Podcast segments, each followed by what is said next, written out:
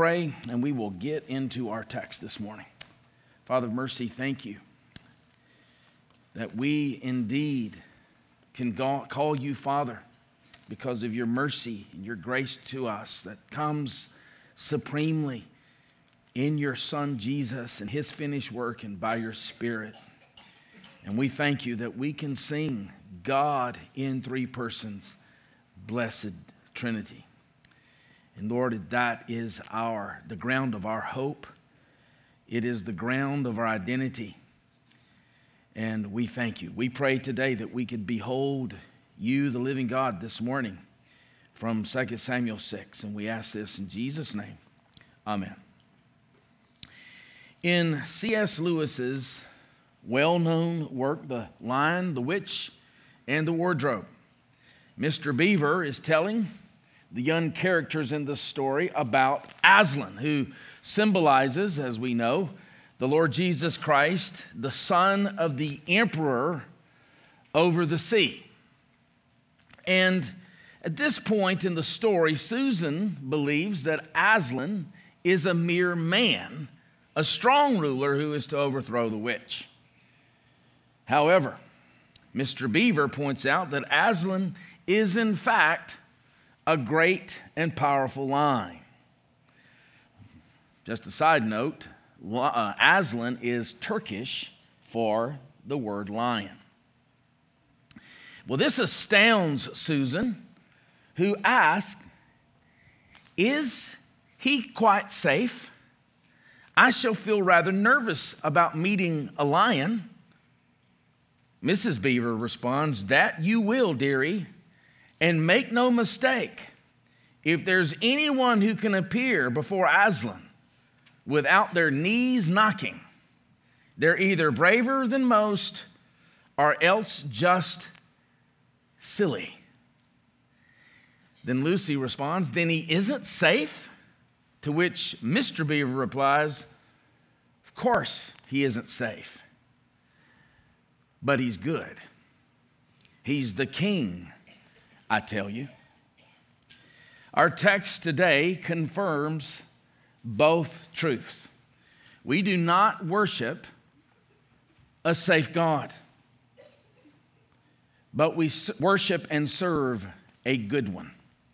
And that's why events and texts like these are so necessary for us to muse upon. As A.W. Tozer famously wrote, what comes into our minds when we think about God is the most important thing about us. And at this point in David's reign and his life, we can say with confidence that David knew both realities that he's not safe, but he's good. So, for instance, in Psalm 34, a psalm that he would have already written at this point in his journey, Oh, taste and see that the Lord is good. David is musing upon the goodness of God in Psalm 34 8. Blessed is the man who takes refuge in him. Why? Because he's good. But verse 9, oh, fear the Lord, you his saints. David knew that David, God, the Lord, is not safe, but he's good. And yet, it's clear as we're going to see in this text, he did not know those realities at this point well enough. One thing he did know well was the Ark of the Covenant had been ignored. First Chronicles 13, which is the chronicler's account of this narrative, it tells us in verse 13 of First Chronicles 13 Israel did not seek it, that is, the ark, in the days of Saul. Of course, we remember that Hophni and Phinehas, Eli's sons, had carried the ark into battle like it was a lucky charm against the Philistines. But it was captured and it was put into the temple of Dagon. God not only destroyed Dagon, he brought plagues on the Philistines, and so they sat, they sent that ark back to Israel. And when it arrived in Beth Shemesh, some of the Israelites who were just a bit too familiar with God looked inside it and they died. And so, with humiliation, the Israelites placed the ark in the house of Abinadab in Kiriath Jearim, also known as Baal Judah, as we see in our text today, where it sat disregarded for some five to seven decades. But now David sits enthroned over all 12 tribes. The Philistines and the Jebusites, the enemies of God, have been defeated, and he's taken the city of peace, Jerusalem, and now it's time for God's presence to be front and center in the city of this anointed king. But what we're going to see in the process, in the first nine verses here of our text, that this Lord, that David wants to be front and center in the city of Jerusalem, isn't a safe God. Look with me in verse 1. David again gathered all the chosen men of Israel, 30,000. And David arose and went with all the people who were with him from Baal Judah. That's another name for Kiriath Jearim, where the, the ark has been for several decades, to bring up from there the ark of God, which is called by the name of the Lord of hosts, who sits enthroned on the cherubim. So David would have been very aware that his decision to destroy the Philistines' idols. We saw last week when they defeated the Philistines, the Philistines left their idols. Uh, the idols didn't deliver for them. And the chronicle, the chronicles tell us that David burned those idols, and he knew very well that that would not sit well with the Philistines. And so perhaps a second attempt by the Philistines to take possession of Israel's prized possession, the ark, would have been in the plans. And so, in the effort to prevent that from happening, David assembles around him 30,000 choice men to bring that ark into a safer place. He was especially concerned for the ark because of its significance for Israel's faith. Its importance, I think, is most clearly seen from a text in Numbers 10. We have that on the board. Numbers 10, whenever the ark set out, it's the same ark that we see here, Moses said, Arise, O Lord. Isn't that interesting? And then in verse 36, and when it rested, he said, Return, O Lord. So closely was the ark identified with the Lord's presence that when the ark set out to lead Israel, Moses would, would, would say, Arise, O Lord. And then when the ark rested, he would say, Return, O Lord. The ark was not the Lord, it symbolized the Lord's presence. The ark bore God's name. You can see that there in verse 2 of our text. It was called by the name of the Lord of hosts. God's name is God's self revelation.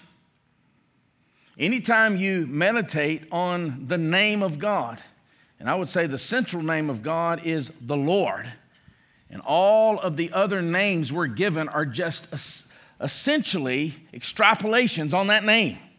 It tells us more of what it means that He's Lord. So when he, we read that he is Yahweh, Jireh, we're learning that this Lord provides. When we read that he is Yahweh Rapha, we're, re- we're reading that the Lord here is one who heals. When, when we see that he is Yahweh Nisi, we, we're recognizing this is the Lord our banner. When we read that he is Yahweh Shalom, we're reading that he is the Lord our peace. So God's name is his self revelation.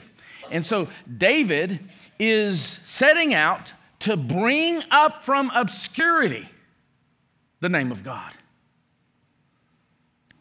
Of course, the obscurity here of God's name was Israel's deepest problem. David did not want to rule from Jerusalem unless God was there. It reminds us of Moses' words to the Lord in Exodus 33 15, when he says, If your presence does not go with me, do not bring me up from here. And so the ark signified the Lord's presence and it symbolized what kind of God he was, what kind of God he is. Six thing, five things in particular. And there's much more about God than these five things. But five things in particular that the ark teaches us about this God, this Lord. First of all, in the ark was housed a jar of manna.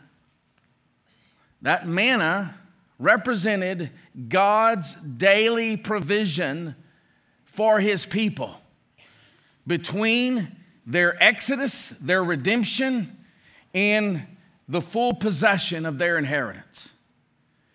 That manna symbolized that as your days, so shall my grace be sufficient. And so the ark symbolized that God is a resourcing God. He resources his people.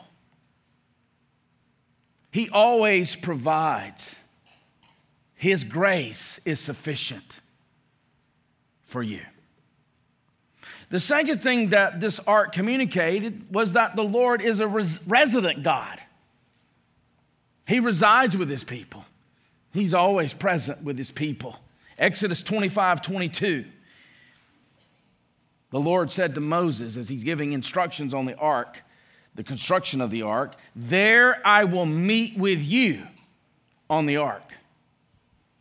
That was the meeting place. The ark was housed in the Holy of Holies, and that's where God's Shekinah presence was revealed, his, his special revelatory presence. He was with his people in that glory cloud. The third thing we learn about the ark or the Lord from the ark is that the Lord is a ruling God. He rules, He's sovereign, He reigns. Notice verse 2 of our text He sits enthroned. That's kingly language. He sits enthroned on the cherubim.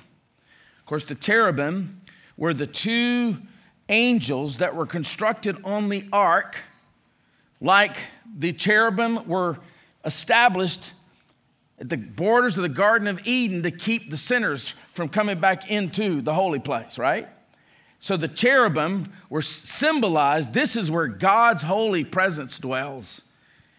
But it also was where he sat enthroned. He is a ruling God. The fourth thing we learn about God from the ark is that he is a reconciling God. In fact, that's on the Day of Atonement, the, the priest would sacrifice the the animal, and they would take the blood and they would sprinkle the mercy seat on the ark, propitiating God's wrath on sin. And they would sprinkle it in front of the ark. And in that reconciliation, there's atonement. In fact, that's where the word atonement comes at two, the one meet. Two, the one meet. Or at one, the two meet, rather. At one, the two meet. That's where the word atonement comes from. He is a reconciling God. And then, fourth or fifth, the ark symbolized that God is a revealing God. Exodus 25, 22, listen to this. On the ark, I will speak with you. Of course, we know that in the ark were the tablets of the Ten Commandments which is the definitive way God speaks by his inscripturated word. This was God's will for God's covenant people. It was also where the Lord would reveal his will to Moses. Exodus 25 22.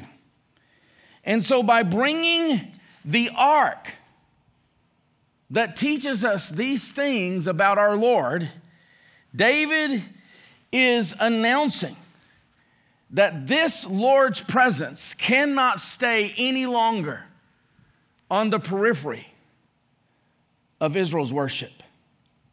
He brings it into the city. He's going to bring it into the city of peace. That's verse 3. They carried the ark of God on a new cart and they brought it out of the house of Abinadab. It, it appears that having it in Abinadab's house made no impact on anyone, which was on the hill. And Uzzah and Ahio, the sons of Abinadab, were driving the new cart with the ark of God, and Ahio went before the ark. Now, I want you to note the care here, the respect. David had the men set the ark on a new cart. Not an old cart, a new cart. Great respect for what's taking place here, respect for the process. And leading the procession was Ahio with Uzzah guiding the cart from behind. And it's a joyful occasion. Look with me in verse 5. And David and all the house of Israel were celebrating before the Lord with songs and lyres and harps and tambourines and castanets and cymbals. This was the Lord of the breakthrough, as we saw last week. This was his victory parade, if you will. They were celebrating Israel's deliverance from the Philistines by the hand of God, the defeat of the Jebusites in the city of peace. They were celebrating God's exodus, if you will, from exile. But this worship service was doomed from the start. And what this is going to teach us is no matter how good the musical instruments are, the musicians are, how celebratory a worship service might be, how happy the worshipers might be, it does not necessarily mean that God is pleased. Verse 6. And when they came to the threshing floor, floor of Nacon, Uzzah put out his hand to the ark of God and took hold of it, for the oxen stumbled. So, thanks to Uzzah's reactive attention, no harm, no foul. Thank you, Uzzah. The ark remained safely on the cart. So the, the, the celebration and the process to get that ark into Jerusalem can continue. Relief. Let the people say, Thank you, Uzzah. But not so fast. Verse 7. And the anger of the Lord was kindled against Uzzah. And God struck him down there because of his error. And he died there beside the ark of God. If we are honest with ourselves, this likely bothers all of us. If we're being honest, after all, Uzzah was only trying to help. Does this bother you? Bothers me. Well, you say, well, doesn't bother me. God is transcendent. What if it was your son? What if it was your father? What if it was your spouse? What if it was your brother? What if it was your best friend? Texts like these bother us. R.C. Sproul, in his wonderful book, The Holiness of God, and I gleaned from that book, I've read that book, it's such a good book. I recommend that book to you. He asserts that we think that Uzzah should have heard the voice of God shouting down from heaven, crying, Thank you, Uzzah. But that's not what God did. This, again, I think, is more evidence, not that we need more evidence, but more evidence of the supernatural origin of Scripture. After all, this goes against our natural idea of who God is. This God is not marketable. If I'm trying to market God, I'm not going to take the people to this text. But understand, this is so important for us. Marketable gods reveal a whole lot more about the human marketer than they do the God of Abraham, Isaac, and Jacob. Well, David certainly wasn't into marketing God, but that certainly does not mean that he had a full blown understanding of who God is. He's troubled by this. Notice in verse 8, and David was angry because the Lord had broken out. It's the same verb that we saw last week he breaks out on the enemies. David had no problem with him breaking out on the enemies. Now he's breaking out on one of his covenant family because he had broken out against Uzzah, and that place is called Perez Uzzah to this day. If you have a footnote in your Bible, that means breaking out against Uzzah. So, chapter 5, verse 20, God broke out on the enemies of God, reversing, as we saw last week, the tsunami of sin in our broken world. But here it's on a covenant family member and it's in times like this that we learn what a person's true theology is when tragedy strikes. You find out what people really believe when tragedy strikes. And, and, here we learn that David's theology is a whole lot like ours. He, he responds similarly to the way we tend to respond in times like this.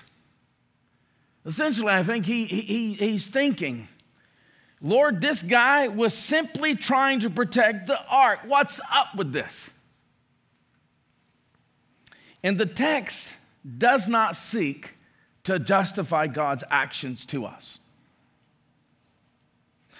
There was a reason given. Notice, just in passing, verse 7, because of his error, but no elaboration. And as I was reflecting on this, I was reminded of one of my favorite quotes about the sovereignty of God. One of so favorite, I, I, I have it written in the back of my Bible by J. Vernon McGee. I can't say it like J. Vernon McGee. But he says this He says, This is God's universe, and He does things His way. You may think you have a better way, but you don't have a universe. And that's true. But we tend to think that we 21st century enlightened types, those who live on the other side of the, the scientific revolution, are the first to encounter truths about God in Scripture that are troubling to us. But David's anger here blows that theory out of the water. And it makes clear that these kind of things didn't happen every day. Even then, it was not typical for God to, to respond so immediately to sin. as he did with Uzzah. Now, the uniqueness of this has likely to do with the, the event's significance. They're, they're transporting the very thing that symbolized God's Shekinah presence. And we often see these teachable situations, especially at the commencement of new eras, eras of redemptive history. So, for instance, we see it again in Acts 5 with Ananias and Sapphira. So, when there's a transition taking place in redemptive history, we often see these unique things happen. And they're teachable situations. But that's not to say that this was unjustified, just because it wasn't common. Again, R.C. Sproul clarifies this by an illustration from his early days as a college professor. One day, as a rookie professor, he assigned three papers for his students. And in the first paper, 25 students did not turn in the paper on the due date. They had all kinds of good excuses. Professors could write a book on that. And he showed mercy. On the second paper, get this 50 students did not turn in the paper. And he was merciful again, but this time with a warning. He said, if it happens again, you're going to make an F. On the third paper, 100 students failed to turn in the paper on time. And he gave them Fs. And what was amazing was their response. That's not fair. That's not fair. I'd love to see Danny Bowen's response when those students say that. Of course, it was fair. It would have been fair on the first paper. But he had shown mercy, and now they were taking that mercy for granted and presuming upon the mercy. And so it is with God. The Bible is one continuous account of God's patience, God's forbearance, of God's mercy. But the balloon payment on sin inevitably comes due. Always comes due. And when it comes due, it's far from unfair. It's far from unjust. Indeed, it's righteous. Sproul says it is the confusion between justice and mercy that makes us shrink in horror when we read the story of Uzzah. When God's justice falls, we are offended because we think God owes us perpetual mercy. But I love the honesty of that text, of this text. David's anger, David's dismay is recognizable to all of us. But to overcome this dismay, to deal righteously with this anger, we do need to ask what exactly was Uzzah's crime? After all, it's likely that most of us would have responded the way Uzzah responded. The ark is starting to topple, and we grab it and we settle it. For one, again, Sproul points out, Uzzah's touch of the ark neglected a failure to understand our fallen condition. Uzzah saw the ark headed towards the dirt, and he reached out because he assumed his hand was less dirty than the dirt. But consider this the dirt has never rebelled against God. The dirt never responds in daily disregard for God's rule. The earth always obeys the Lord. The dirt cannot pollute the ark, but a sinner can. There's other reasons behind Uzzah's judgment. God had given clear instructions on how to transport the ark. It was written in His Word. In short, let me summarize it. The rules were no touch, no look, and no cart. In touching the ark, Uzzah committed a capital crime, capital offense against God. Listen to Numbers 4:15.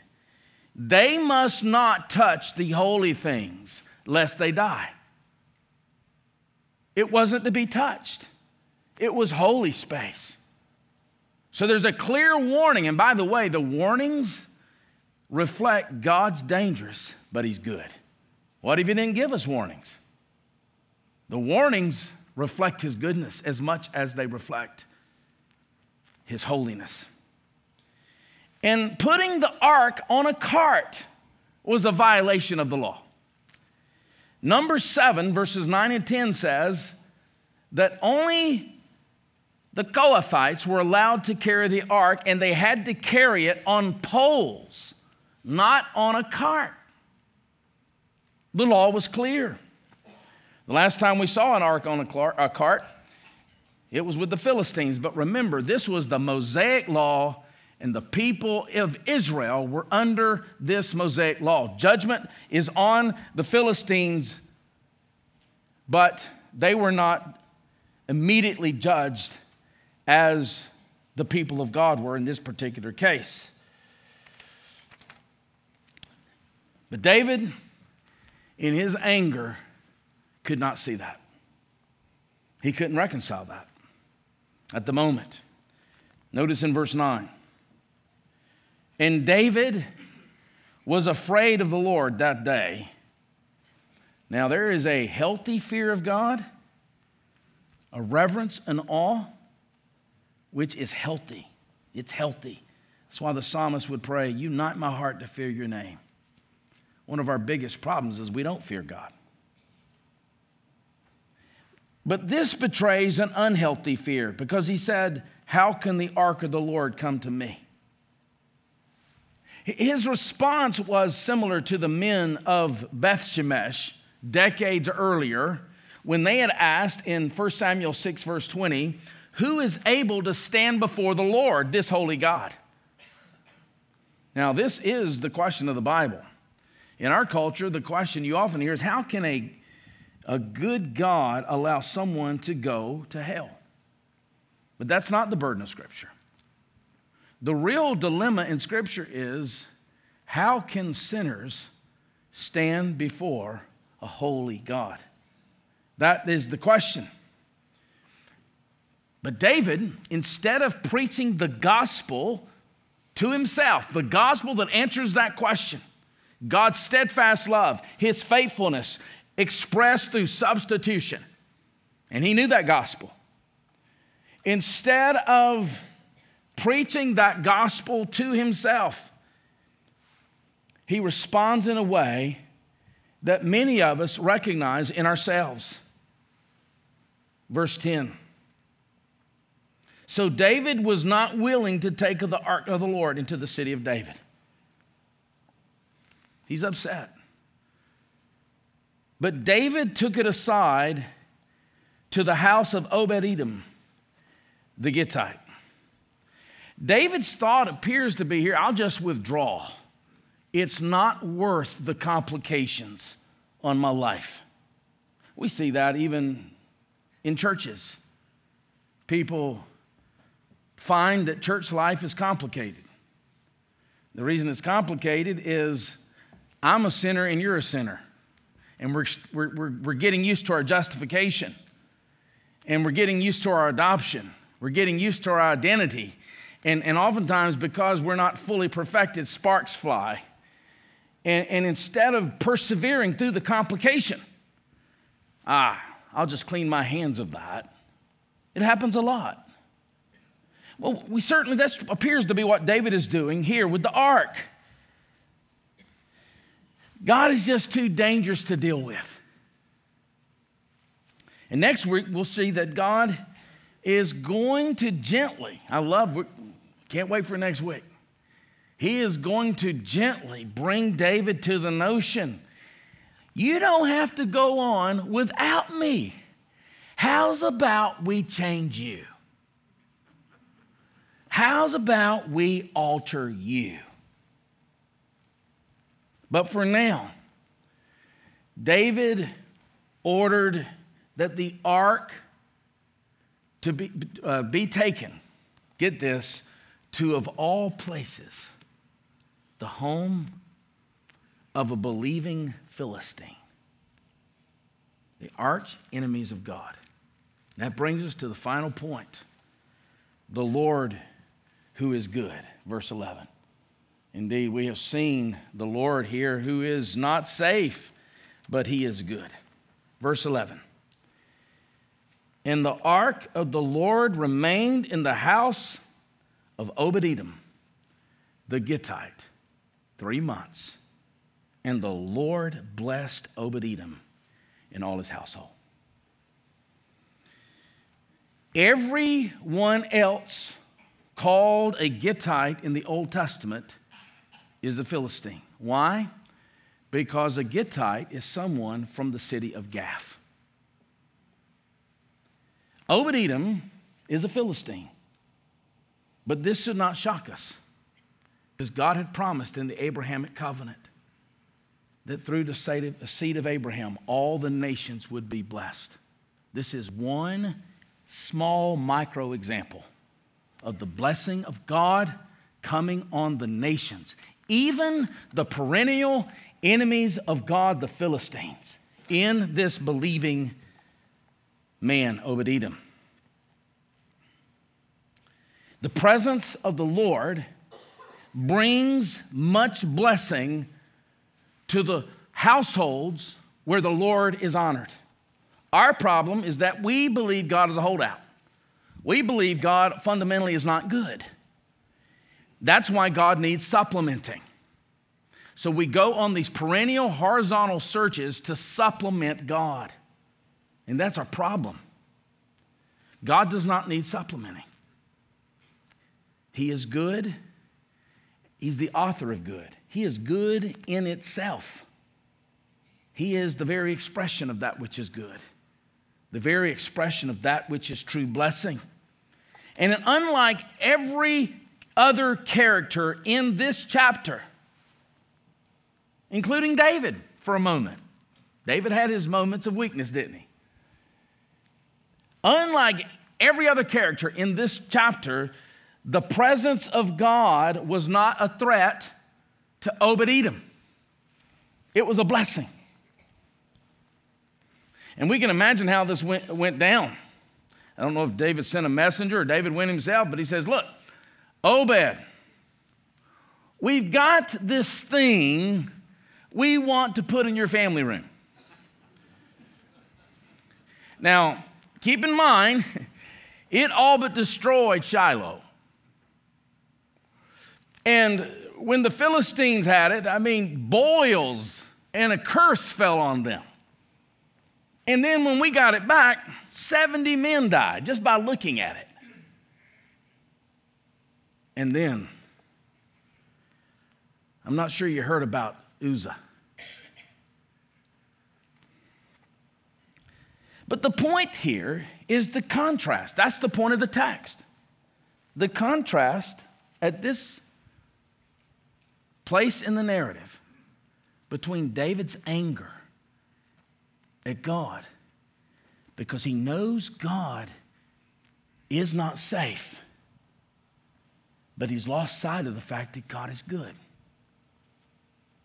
The contrast between David's anger and Obed Edom's perspective, which is the reality of things. God comes to bless believers with life, with blessing. but it has to be on His terms. And it's not because He's hard headed or stubborn, it's because He's holy. The root word for, for holy means to cut. To cut. He is a cut above everything in the creation, infinitely so. The Puritan Edward Leigh, one of my favorite quotes on holiness. Holiness is the beauty of all of God's attributes, without which his justice would be but cruel, cruelty, his sovereignty, tyranny, and his mercy, foolish pity. But his holiness is the beauty of all of his attributes. And that's why we have to say and agree with Mr. Beaver.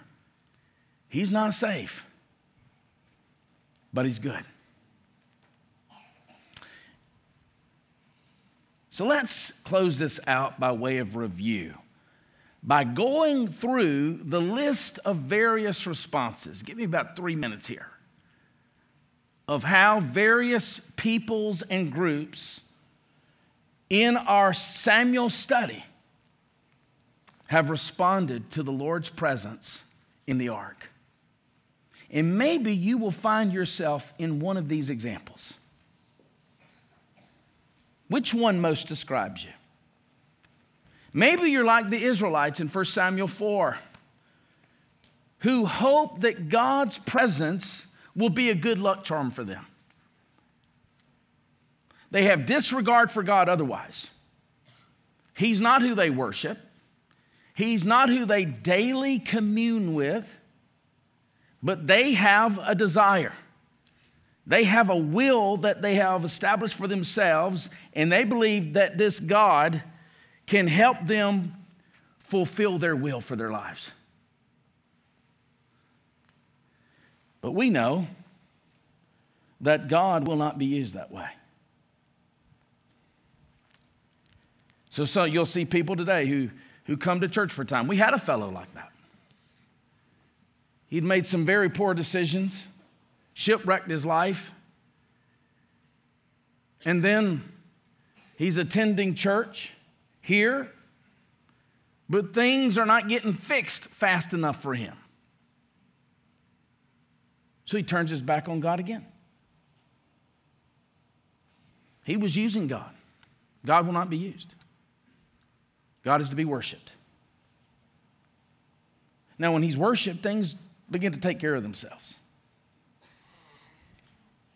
Maybe you're more like the Philistines, who they have absolute disdain for the Lord's presence.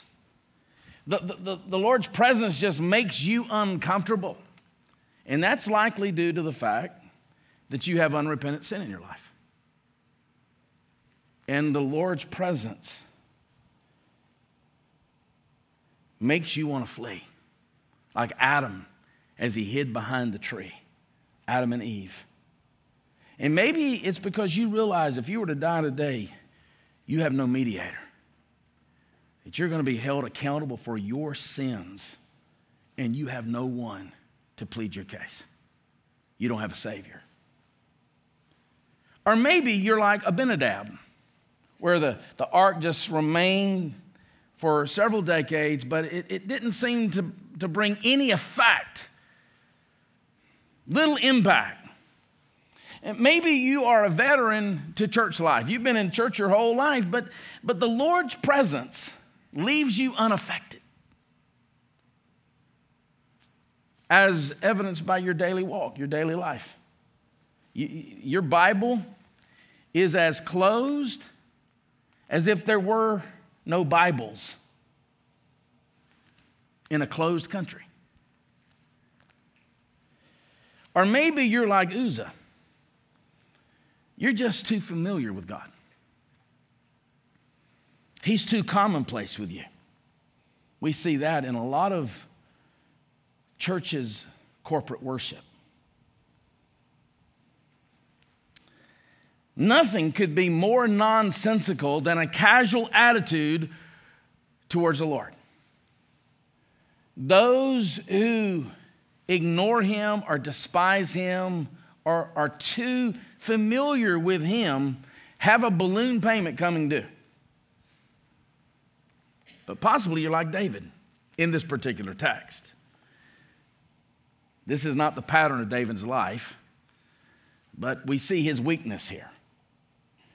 You want God's presence, but when you get a glimpse of who he really is, you aren't so sure you want to have much to do with it. Hopefully, many of us are like Obed Edom, who welcome the presence of God into all of your personal space. You welcome his presence in your living room, with your family, with the television on. You welcome his presence in your bedroom when no one is there but you. You welcome his presence when you have your computer screen open. You welcome him in all of your space. You welcome him at work. You welcome him at school, with your friends, with all the peer pressure. You welcome the presence of God. And you live in the blessing of that. You know He's not safe, but you know He's good. Indeed, let's go back to the ark as we close that symbolized those two uh, realities as well. God is not safe, yes, but He's good. You can approach God, but you cannot approach Him on your terms. So He's a residing God. He's present with His people. He dwells with His people, and we know that supremely because of the Son of God.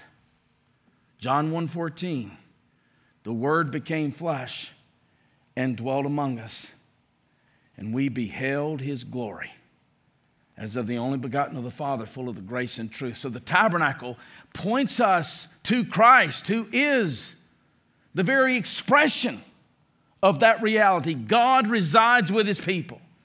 Of course, we know the ark also represented the reality that God is a resourcing God. As our day, so shall his grace be. That, that manna, even Jesus said, that manna in the wilderness pointed to him, the bread of life. He said, You eat of this bread, you will never hunger again. What is he saying? I will be with you. I will resource your wilderness wandering, your journey from between your exodus and the day that you inherit the promise. It also represented, remember, that God is a revealing God. Of course, we know that Jesus comes as our prophet. And what does he do as our prophet? He reveals by his word and spirit the will of God for our salvation. We also learned that the tabernacle communicates that God is a reconciling God. And Jesus comes as our priest. And he offers up himself a divine sacrifice to satisfy God's justice. And then, as our priest, he makes continual intercessions for us as the mediator of God's reconciling grace to us. Of course, we also know he comes as our king. And the ark teaches us that God is a ruling God, and that rule will be expressed through this king. A kingdom, Paul tells us, of righteousness and peace and joy. And God, as our king, Jesus, as our king, subdues us to himself. The fact that we're here is, is subduing grace. You're not superior to your neighbors who slept in this morning, it's subduing grace. He subdued us to himself he rules over us, all right?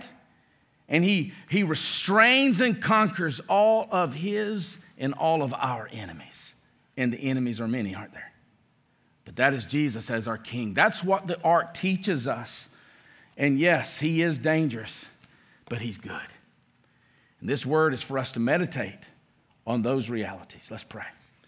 Lord, thank you for your mercy to us. Thank you that you are holy and righteous. We have no business in your presence except the reality of your goodness incarnate in the Son of God. And I pray if there's any here today that do not know Christ, may today be the day of salvation. We ask this for his sake. Amen. Let's stand.